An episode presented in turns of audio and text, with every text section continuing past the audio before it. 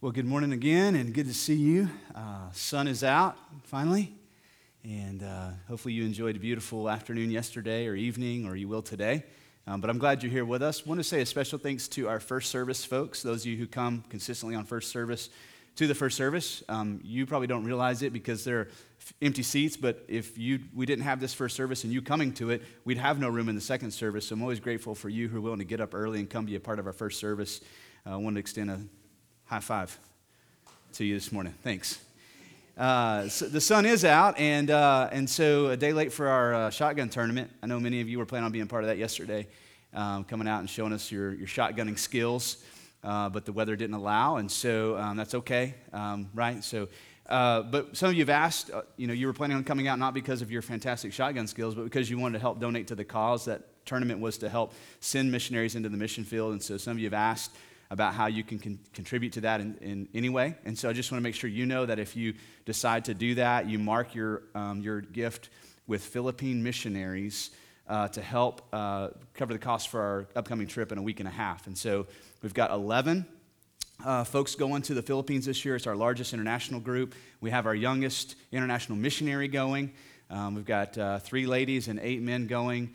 And, uh, and right now, I believe we're about uh, $3,800 short of raising all the money needed, which is fantastic considering it's about a $24,000 price tag just to get the team there. So, just so you know, we're, the team is about 3,800 short. Almost there, getting ready to leave in a week and a half, and we'll be talking more about that next Sunday as we get ready to see the team head off. Um, we're going to be in Hebrews chapter 3 and 4 today. We're going to cover quite a bit of ground. Uh, if you want to go ahead and turn there in your Bibles or on your, your phone or your tablet, Hebrews chapter 3 is where we will start. If you're visiting with us or new here, just want to let you know we're going through a sermon series through the book of Hebrews. And uh, so this is the third week. We'll, this series will take us through most of the summer. We'll break in the middle for a small um, family series and then pick it back up and finish in August. Um, but of all the sermons that um, will be preached on throughout this series, um, for me, I really feel like that this, the, the point of today's sermon um, is the one that we, as a culture, uh, have the greatest need of grasping. So, what I would say is this this may not be your struggle today, but for most of us, it is.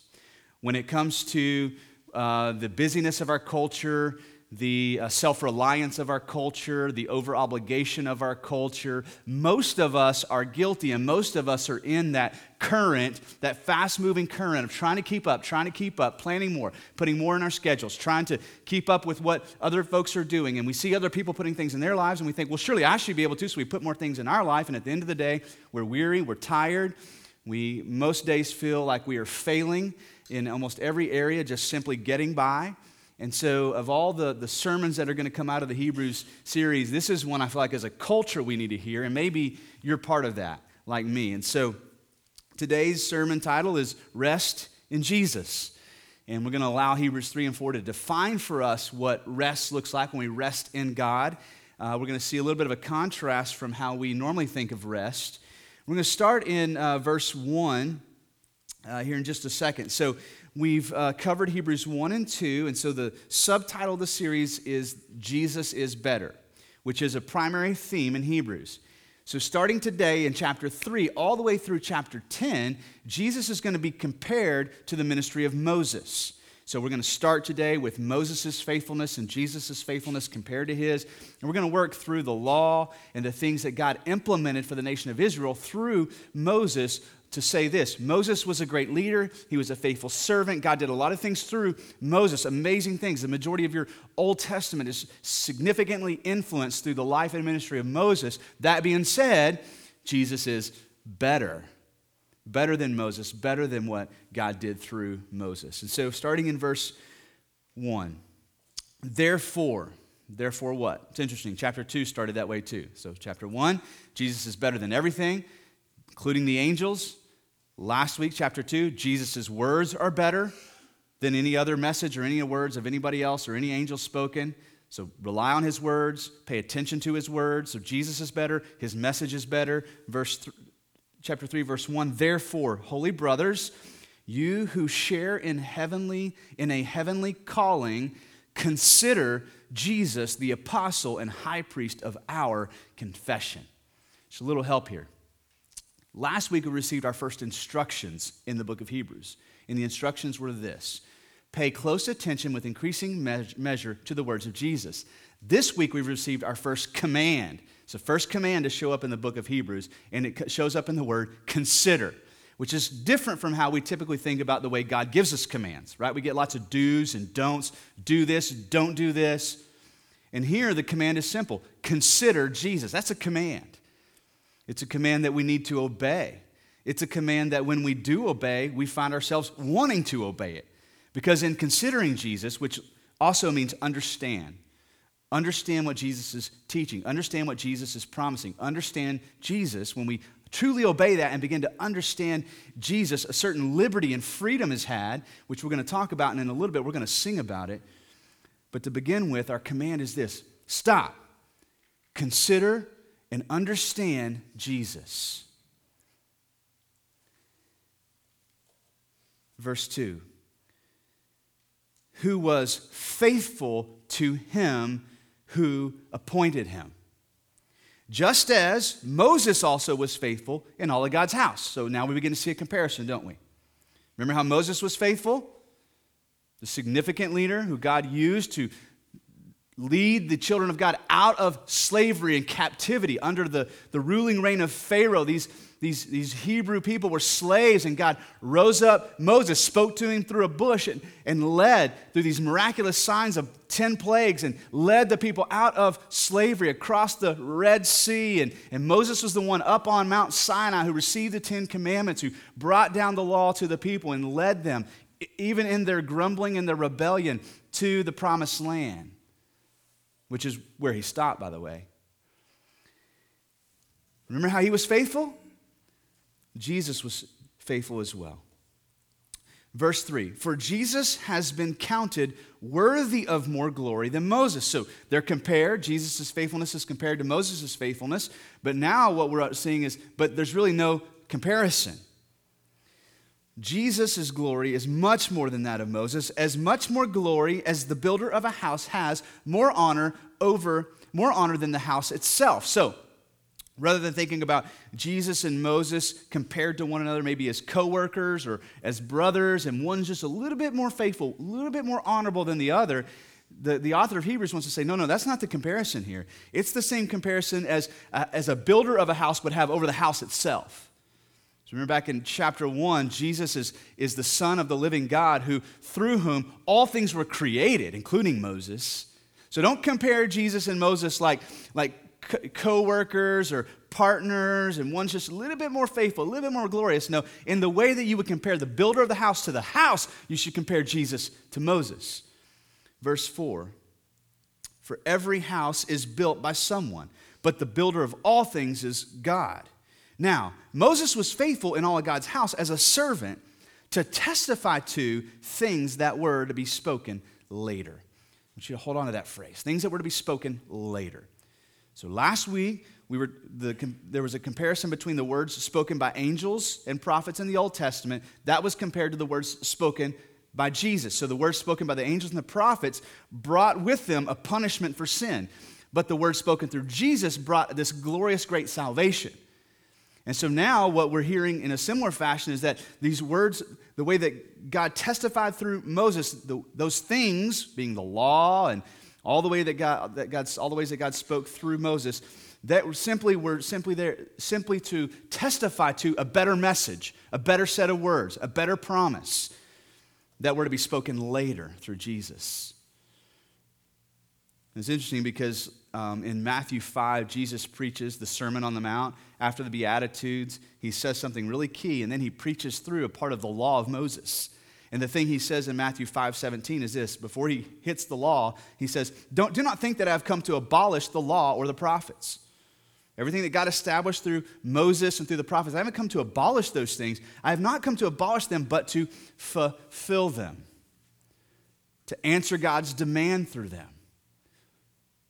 The way that God required us as human beings to perform according to the law, Jesus says, I've come to perform perfectly the law, to fulfill every obligation. And then he begins preaching the law of Moses. In verse 6, Hebrews 3 6, he says, But Christ in contrast to Moses, is faithful over God's house as a son. God's house being his people. So Moses was just placed among us as a peer. Moses is part of God's creation. You're part of God's creation. I'm part of God's creation. We're the house being built, and Jesus presides over the house as the builder. Just as Christ is faithful over God's house as a son, and we are his house if indeed we hold fast our confidence and our boasting in our we're going to spend a lot of this morning talking about what does that mean that Jesus is faithful over God's house? Who is God's house? We are. So Jesus has been faithful over you. Jesus has been faithful over you. His faithfulness covers you. Let's pick this up in verse 7 as we get a little bit deeper into what's being spoken of here. Now, starting in verse 7 through uh, chapter 4, verse 16, this theme of rest is going to come up. And I think we, as, as modern day Christians, we, we fail to truly understand the theological significance of rest. We read about it in creation, God rests on the seventh day, and we tend to think of God as, as we think of ourselves. He was weary and tired, right? He'd made a bunch of commitments for himself, six days of working hard, needed a break, right? And so that's our perspective oftentimes on rest. So then we, we then evaluate our own weekly schedule, and we decide if we have time to plan into our schedule rest. Do we have time to do that? Do we need that?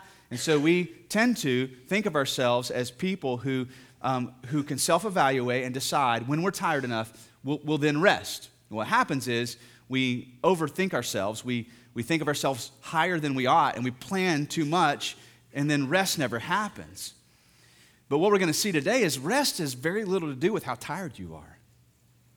There's this deep theological significance to the day of rest, the Sabbath. Verse 7 Therefore, as the Holy Spirit says, so, just a reminder the Old Testament is about to be quoted here Psalm 95. Okay? David is writing Psalm 95, King David in the Old Testament. He's reflecting back on Moses' ministry as he writes these words. But reminder here, it's the Holy Spirit working through King David to write these words. Therefore, as the Holy Spirit says through David, Psalm 95, today if you hear his voice, do not harden your hearts as in the rebellion on the day of testing in the wilderness. So, now Moses' flaws are being picked on here as a leader. Started off by saying, Remember how awesome Moses was, a faithful leader in God's house? Well, Jesus was better. And now what's going to happen is we're going to see Moses' flaws exposed as a leader. And this one particular instance that seems to be referred to He's going back to Psalm 95, King David writing, who's more than likely referring back to specifically Numbers 20, which is one of the situations where the, the people of Israel are following Moses' lead as, he, as Moses followed God's lead through the desert, and they didn't have any water to drink. And God says to Moses to say to the rock, that's the command, and watch God provide miraculously. Well, the people are very rebellious. Matter of fact, um, this isn't the first time they've been rebellious towards Moses and frustrated with him and, and wanted to stone him and, uh, and had forgotten this great rescue of God. Uh, and so Moses begins to appear to be frustrated as well and angry. And so rather than obeying God and speaking to the rock so that God be, could be glorified through a miraculous providing of water, he takes his staff, the famous staff of Moses, and he, he bangs on the rock. He beats it, expressing his anger. And so this is this incident that's being referred to here this hardening of hearts, this not believing God to provide moment in the nation of Israel under Moses' leadership. So do not harden your hearts as in the rebellion on the day of testing in the wilderness, where your fathers put me to the test and saw my works for 40 years. Now think about that. God used a burning bush, first of all, to get Moses' attention. People of Israel weren't necessarily there to hear that. So then God proves his self, his power to the people of Israel and to Pharaoh through these 10 miraculous events, these 10 plagues over the nation of Egypt. And so God then delivers, Pharaoh says, Get out of here. God delivers the people through these miraculous events. Then, then right off the bat, they run into the Red Sea. The, the people look back and they, and, and they see the, the, uh, the, the, Egyptian army coming at them, what do they do? Do they say, Well, remember how faithful God was in, in delivering us, and so surely He's going to make a way? First thing that they did is they turned in rebellion. They said to Moses, Why did you lead us out here only to be killed? We could have died at home, it'd have been better. Right? So then what happens? God miraculously, through Moses, parts the Red Sea. They, dry, they cross over on dry land. God closes the water up and kills the Egyptian army, those who were out there anyway and miraculously delivers them. Then, then you think they get it then, right? Oh, okay, we get it. Ten plagues, parting the Red Sea, dry land. That was pretty sweet, God. We're going to trust you. Just right around the corner, they get hungry, they get thirsty, and they start grumbling and rebelling against God. Now, their rebellion, I believe, gets more wicked and more wicked the further they go along. But that's the 40 years of miraculous provision of God in the wilderness that's being referred to here. God, over and over again, miraculously showing himself and proving himself to the nation of Israel. You can trust me. I've got this. Those 10 plagues was just the beginning of what I can do to deliver you. I can bring water up out of a rock. I can provide manna and quail in such a way that you, you won't even have to work to gather it. Trust me, I've got it. I see that you're hungry, I see that you're thirsty. Yet the people of Israel rebelled again and again, and they put God to the test time after time. Verse 10 Therefore I was provoked with that generation and said, They always go astray in their heart. They have not known my ways. And as I swore in my wrath, they shall not enter my rest. Now, for the people of Israel, much like us today, when they hear about rest or they thought about the promised land, they thought in a very momentary sense. For the nation of Israel, as they thought about the promised land, the land flowing with milk and honey, they were really looking forward to a vacation. A chance just to sit and eat and be merry and stuff themselves and just really kick back and rest physically. Completely missing the point of the promised land. Matter of fact, in, in Hebrews 11, same book we're reading from, the author is going to say, you know what? That wasn't actually the nation, that, that land there isn't actually the fulfillment of the promise. There's a better Jerusalem, a better Israel, a better promised land coming, one that's permanent, not temporary in nature. But for these folks, they were looking for that momentary, immediate relief and rest, much like we look forward to a vacation. And so, for the generation, Moses' generation, when he said, They shall not enter my rest, they didn't get to enter into the promised land. Moses himself had to hand off the baton to Joshua to carry the next generation in to the promised land. So, verse 12, Hebrews 3 Take care, my brothers, or take care, brothers, lest there be in any of you an evil, unbelieving heart leading you to fall away from the living God. What, what causes us to fall away from the living God? An unbelieving heart. It's a really important part of this chapter the contrast between believing and unbelieving. Because we tend to hear fall away from God and we go to works. We go to church attendance and giving money and morality and all the things we can do to earn God's favor. And, and, the author wants to make a very clear distinction. The difference between enter into rest or not entering into rest is belief or unbelief. It was because of an unbelieving heart that they were to fall away. Verse 13, but I exhort one, but exhort one another every day, as long as it is called today, that none of you may be hardened by the deceitfulness of sin. For we have come to share in Christ. For me, if if, if Hebrews 3 and 4 has a heartbeat, it's that little phrase we just read share in Christ. What does it mean for you and I, by faith, to share in Christ? What are we sharing? What is He sharing with us? What am I sharing from Christ that you're also sharing from Christ? We can't go to, to money because we don't all have the same amount of money right? We can't go to prestige. We can't go to morality. What is it that you and I share in that is in Christ that drives this eternal rest that, that we're reading about? If indeed we hold our original confidence firm to the end, verse 15, as it is said, Today, if you hear his voice, quoting that same passage, do not harden your hearts as in the rebellion. Now it begins to become personal, right? In the same way that the Israelite nation hardened their hearts towards God, now to us, as those who share in Christ, do not harden your hearts.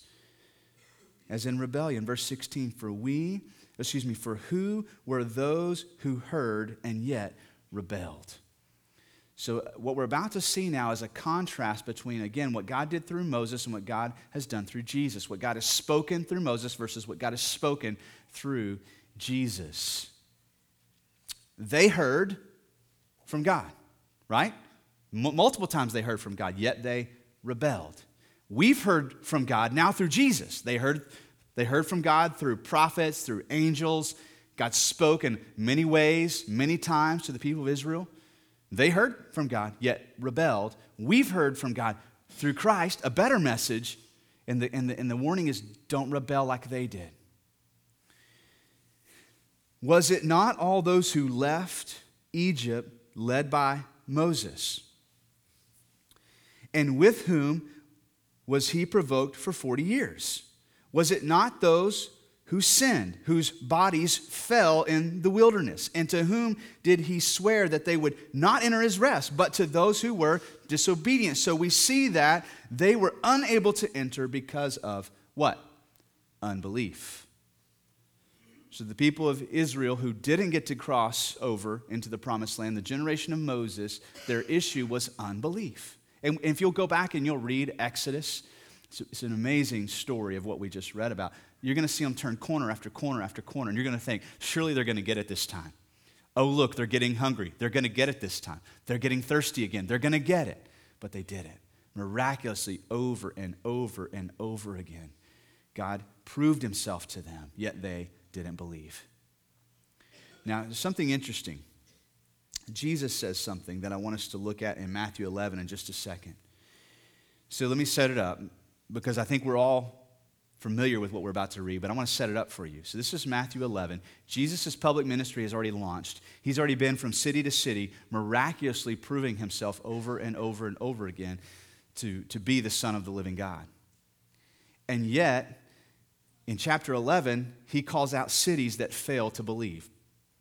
Though he miraculously testified to God's power working in him and through him and his identity as a son of God, they didn't believe. Right after that, okay, right after Jesus calls out these cities by name, verse 11, or excuse me, chapter 11 of Matthew, starting in verse 28, he says, Come to me, all who labor and are heavy laden, and I will give you rest. So, similar scenario. God has over and over again proven himself to a group of people. They fail to believe. In the Old Testament, therefore, they didn't enter into the rest. Now, in a similar way, the author of Hebrews is saying, hey, don't be like them. Don't rebel in your hearts, lest you not enter into the rest. And now we go to these words of Jesus in Matthew 11 Come to me, all who labor and are heavy laden, and I will give you what? rest. Take my yoke upon you and learn from me, for I am gentle and lowly in heart, and you will find rest for your what? Souls. Well, that's different from the way we tend to think about rest, isn't it? I need rest for my body. My feet hurt, my back hurts, my brain hurts. I ran out of patience hours ago. I ran out of patience for my spouse weeks ago. I'm tired.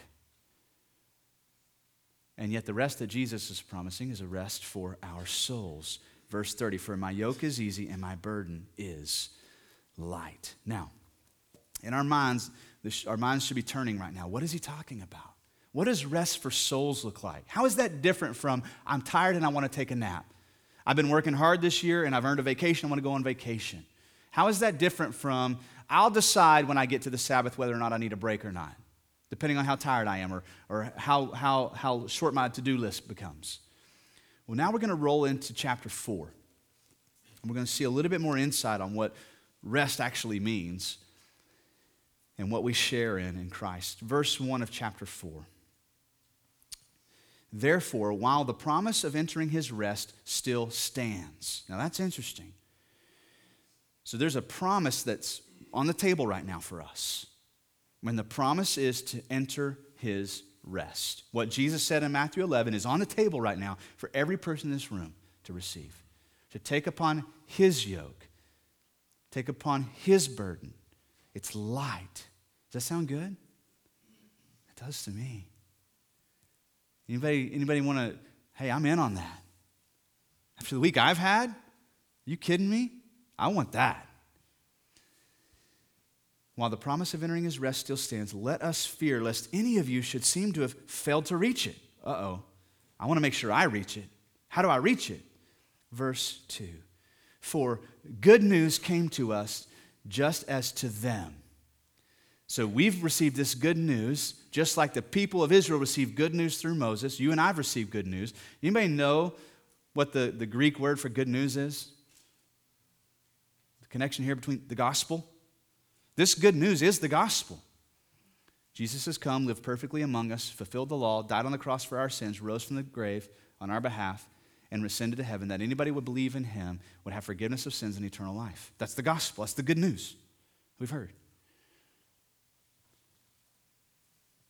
For the good news came to us just as to them. That's the offer on the table. But the message they heard did not benefit them because they were not united by what?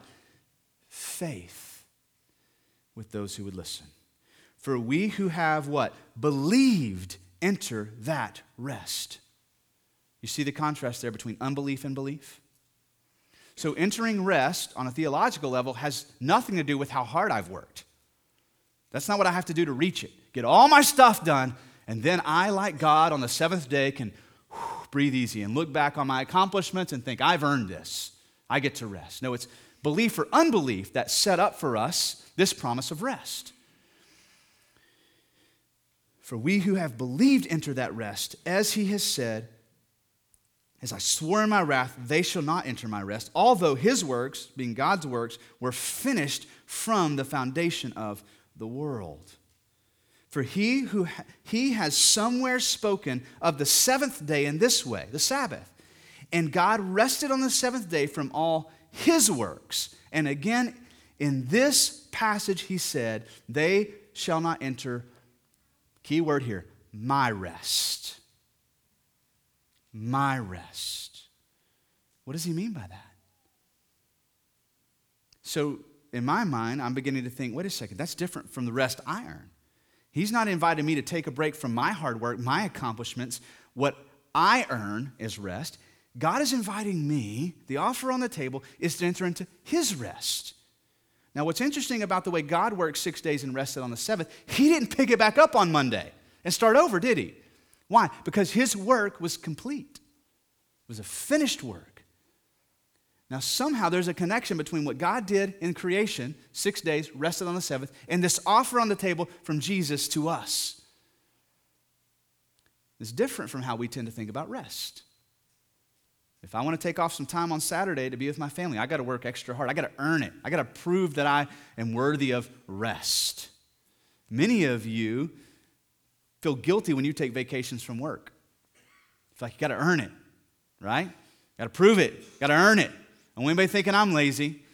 So therefore, you oftentimes won't even take vacations, or when you do, you're thinking about work. Why are you thinking about work? Because you just want to make sure everybody knows I'm committed and faithful, right? And so we tend to relate rest to the work that we accomplish. But we're not being invited into our own rest, are we?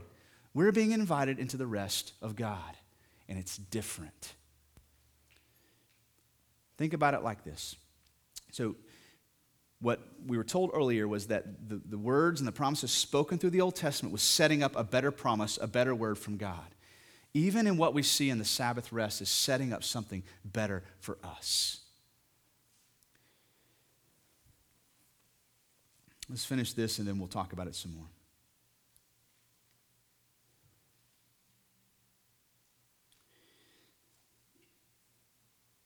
Verse 6. Again, since therefore it remains for some to enter it, and those who formerly received the good news failed to enter because of disobedience, again he appoints a certain day, today, saying through David, so long afterwards, in the words already quoted, Today, if you hear his voice, do not harden your hearts. For if Joshua had given them rest, God would, have spoken, would not have spoken of another day later on. Now, think about that. What happened with Joshua? Moses led the people of Israel. They were rebellious. What were they headed to? The promised land. What they thought was ultimate rest. They were, they were a rebellious generation, so God said, You won't enter. And then Joshua took the baton and led the next generation into the promised land. And what we're, we're seeing here from the author of Hebrews is that's not the rest that God was promising. That's not rest for your souls. That's rest for your feet and for your back. Maybe takes a little stress off for a moment, but what? You have to pick up and start working again on Monday, which is how, right, our week works. We take a break only to do what? Every day we go to sleep only to do what? To wake up the next day, pick up right where we left off, and keep working. That's not how God displays rest to us. It's not the rest He's inviting us into. In a culture with more options to choose from than ever before, we have become a generation more committed than ever before. Therefore, we have become a generation more weary than ever before. We are a generation marked with overcommitment, worry, and stress, just making it through each, each week, but rarely making it towards the goals in our life. And the way we justify that is we, is we say, I'm a hard worker, I'm ambitious, right? I can handle this. And what I think we're indirectly communicating is this that we are still seeking approval. So many of us work hard, we're ambitious, we, we want to prove ourselves. Many, many of you here today, especially even among the men, are still longing to hear from dad. Good job. I'm proud of you. You're a man. And so, seeking approval. Many of us here today are still seeking that affirmation that we didn't get when we were in school from our friends. And so we're trying to prove ourselves. We're working hard to prove ourselves. The problem is we bring that same mindset into the kingdom of God and we do the same thing with God. We overcommit, become weary and, and worry stricken and stress filled. And, at the end of each day, we've just barely made it to the finish line to collapse and wake up the next day tired just to do it all over again. So we need all the caffeine and all the power drinks and all these kind of things to keep us going, right?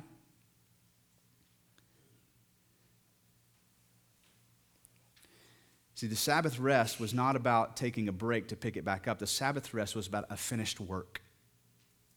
The finished work of the gospel is this Jesus has already performed on our behalf what God requires in order to enter eternally into his kingdom. Remember what was said at the very beginning of this chapter? The contrast between Jesus and Moses? Jesus was more faithful and more worthy than Moses. And remember the heartbeat of this chapter? We share in that. Did you know that? Jesus has already, already faithfully performed on your behalf before God. Yes. Jesus has already proven himself to be worthy on your behalf before God. By faith, he shares that with you. Now think about that. How does that change our mindset and therefore let our souls rest. At the end of the day, is there, is there a problem with working hard? Absolutely not. Is there a problem with trying to work hard to earn favor? Yes, there is. Whether you're seeking your approval from a earthly father or competing with your peers, trying to show to your friends. I mean, how many, many of us want to go back to a high school reunion just to show everybody I made it? You thought I, you thought I wouldn't make it. Look at, look what hard work does. Look at how it's paid off. Look at what I've done for myself. And, and that, that's a rebellious heart. God isn't calling you to work hard and rely on your own rest. He's saying, tell you what, come rely on what, what Jesus has done for you, his finished work on the cross. By faith, enter into that rest.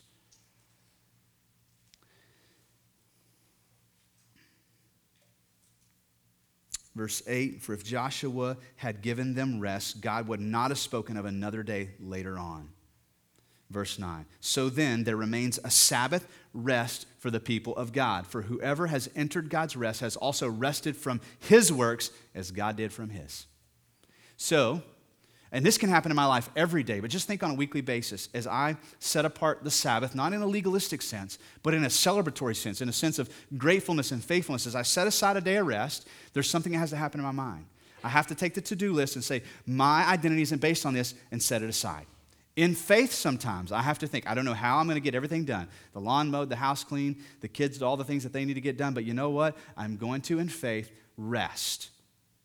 It's not about physical rejuvenation so that I can pick it back up on Monday and just go after it again. The rest is my way of saying in faith, the accomplished work of Jesus on my behalf is enough. I don't have to create my own identity here on earth by how hard I work or how much I can accomplish. There is room in grace for effort, but there is no room in grace for earning. I want you to see the difference today. I'm not telling you to go be lazy employees. You should work hard. Paul's going to call that out in Ephesians. Even to, to, to bond servants and slaves, work hard for your masters. But don't do that to earn God's favor. Don't do that to earn your right to take a break. At the end of every day, when I lay my head down on my pillow, I can rest. Why? Because it's not contingent on me. My eternity is secure. My identity is secure. My faithfulness is secure in Christ. That's the rest we're being invited into to share in the faithfulness of Christ. In Christ, you are made faithful. To share in the worthiness of Christ. In Christ, you are made worthy. This begins to culminate here in verses 14 of Hebrews 4. Since then, we have a great high priest who has passed through the heavens. That's a summary phrase of saying all that Jesus did. I mean, he passed through the heavens, right? Came from heaven to earth, born, lived perfectly, fulfilled the law perfectly, performed perfectly on our behalf.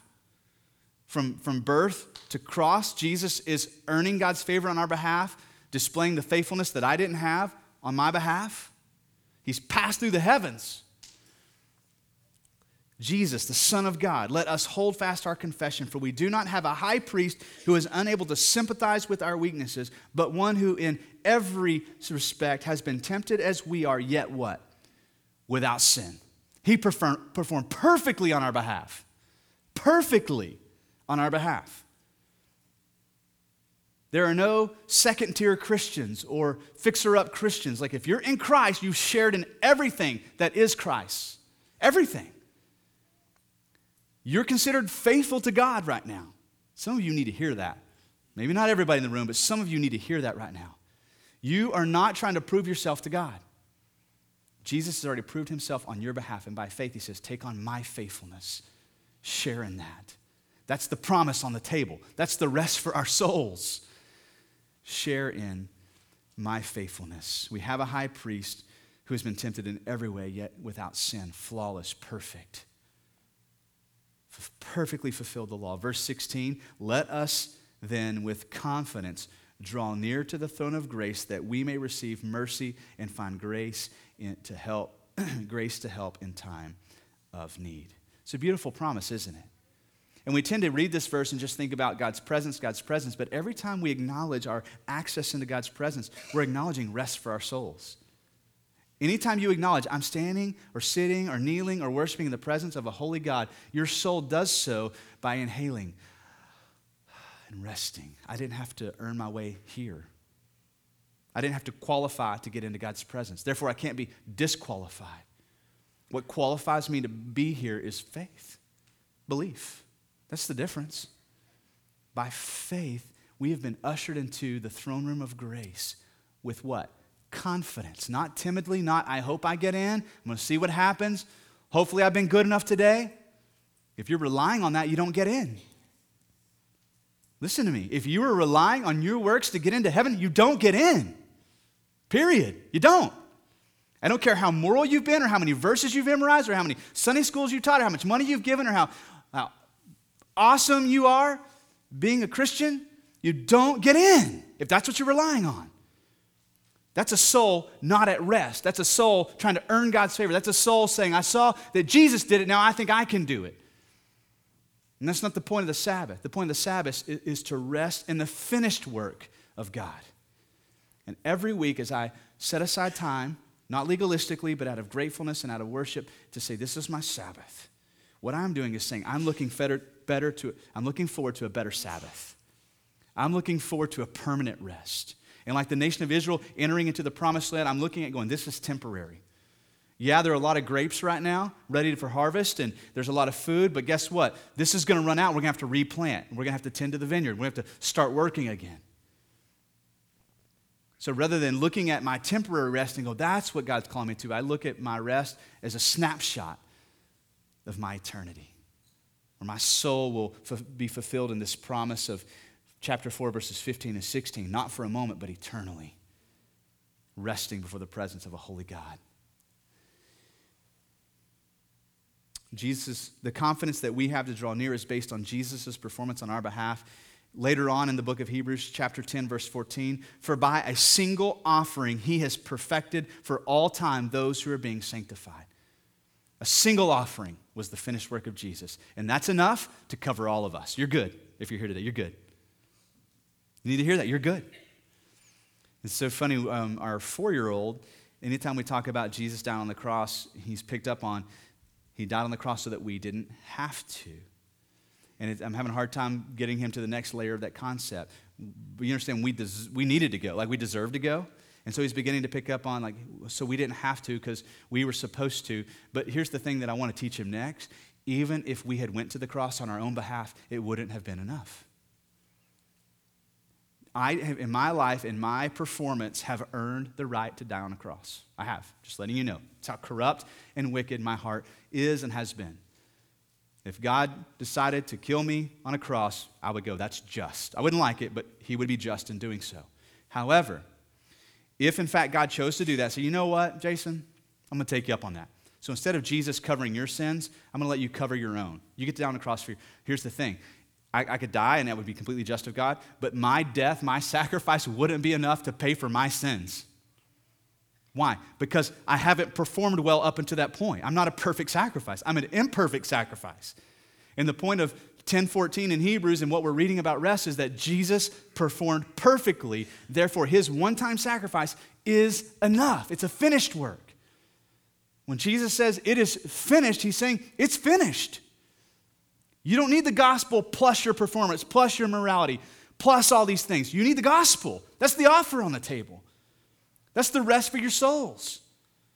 By faith, you would believe and receive the unmerited favor and grace of God through the gospel. Is there room and grace to work hard? Yes. Is there room and grace to earn? No. As soon as you begin to try to earn, you are acting in conflict to the gospel. Many of you, m- moms in here, who are still trying to, in your weariness and your busyness, you know it's self inflicted. You're trying to keep up with. You see other moms fulfilling all these commitments, and you're, you're overcommitting, and you're, and you're, right? And you feel all this pressure. If we don't, what is it going to be like? I'll never forget, before we had kids, I had a pastor in my life who was mentoring me, saying for him and his family, they only let their kids play in one sport at a time. And I began, th- I, at that point, I was like, that's crazy. I mean, my friends are going to hate me. I'm going to be the worst parent in the world if we implement that. So we've, we've implemented that. And I know that others don't. And we look at them and we try to invite them over for dinner or try to get involved. And they say, what? We can't because we got this activity, this night, this night, this night, this night. And the kids are kind of running things. And, and you ask them and, and they're tired. They're weary. They're not excited about practice and sports. And it's just this thing they have to do to keep up with. Many of you are some of you, at least, are right now in debt at levels that you shouldn't be. And you got in debt trying to keep up with other people. And now you're weary and you're tired. Now, how am I ever going to dig my way out of this hole? How did, eh, how did I get here? You're still trying to perform and earn and prove yourself and create your own identity. And Jesus says, that's not the offer on the table. Come here. Let's rest. That sounds good, doesn't it? Let's rest. It doesn't matter what your child's friends' parents think of you, chances are they're just as tired. How about you give them permission to take a break? A lot of men overworking, neglecting the family, hours upon hours upon hours, telling themselves and their family it's just a season. Talk to them about backing off, they can't. I might lose my position. I got this young guy at work and he's just tearing it up, and if I back off, you know, I'm going to lose favor at the boss and he's going to take my position and I got to I got to earn my spot here. And Jesus says to you, "Hey, come to me. Let's rest for a minute." It's not who you are. You lose your job because you're taking care of your family. How about you, like the nation of hey, trust me. I can provide food and water. Right? I can do that for you. Quit working yourself into this weary frenzy trying to keep up. It's not the promise on the table. Come to me, all who labor and are heavy laden, and I will give you rest. Um, I'm going to invite the worship team to come back up, and we're going to sing a song that I want to read the first words to us. I think I, too often, sing songs up here without truly thinking about what the words mean. we're about to sing a song called Redeemed, and I think this morning I would point out the point of our redemption is rest for our souls. Redeemed from having to work hard and to pay the, your own penalty for sin and to earn God's favor. The fact that you are redeemed means God says, I'm redeeming you. He's inviting you to rest. Listen to the, first, the words of the first verse in the chorus of this song before the band comes up. Seems like all I could see was the struggle. It's probably indicative of a lot of our lives at the end of the day. Look back over the day, and it feels more like a struggle than a victory. Seems like all I could see was the struggle, haunted by ghosts that live in my past, bound up in shackles of all my failures, wondering how long is this going to last. Wonder how many of us are still thinking about the busyness of that season, wondering, how long is this going to last? I know it's what I keep telling other people, but I got to be honest, like, I don't see an end in sight. Then you look at, talking to God, you look at this prisoner and you say to me, son or daughter, stop fighting a fight that's already been won. Some of us need to hear that this morning. The reason why you're so tired is you're fighting a fight that's already been won. The chorus says, I am redeemed. You set me free. So I'll shake off these heavy chains and I'll wipe, and wipe away every stain. Now, because I'm not who I used to be, I'm redeemed. I've been set free. Let me pray for us this morning, and as the band comes back up, um, I want to extend two different responses in addition to whatever God may be speaking to your heart right now. One for those of us who are uh, those of us who are Christians. By faith, you've believed and you've received the forgiveness of Jesus and the eternal life that He has today. Maybe you realize that in some ways you're still out there trying to earn and trying to prove yourself and create your own identity. Today, for you, then the offer on the table is the same offer that's been on the table to come and to rest, to find your security in Christ and His finished work on your behalf. So that maybe later this week or Saturday or so, you take a break, you can do so without feeling guilty. You can do so without feeling like the world is up to you to conquer or the, the world's going to quit spinning if you quit working. Maybe you can truly rest, understanding that the rest that Jesus is inviting you into is not just a moment of break so your feet can take a break, but it's saying something bigger as you take a break, you're saying, I have trusted in the work of Christ on my behalf, and I can take a break today because it doesn't depend on me. And my rest today is more of an expression of worship than a necessity for physical rest. I'm going to challenge you in that if you're a Christian here today. What is your identity resting on? Are you trusting more in your own work or His finished work on your behalf? And today, if you're not a Christian, the greatest of all invitations is on the table.